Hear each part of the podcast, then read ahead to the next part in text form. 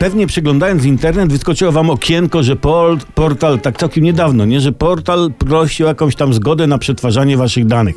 To z powodu nowych unijnych przepisów o ochronie danych osobowych. Nazywa to się RODO, czyli takie rozporządzenie o ochronie danych osobowych właśnie. Nowe przepisy są bardzo ostre w kwestii ochrony naszych danych.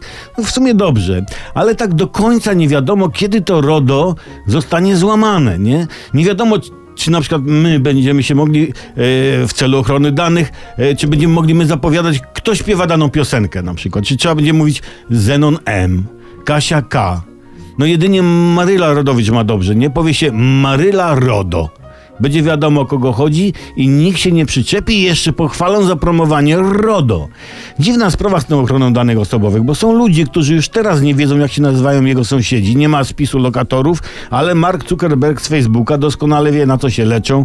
Czy wolą PiS, czy PO i, i, i że lubią stronki z podwójnymi tajskimi e, transwestytami.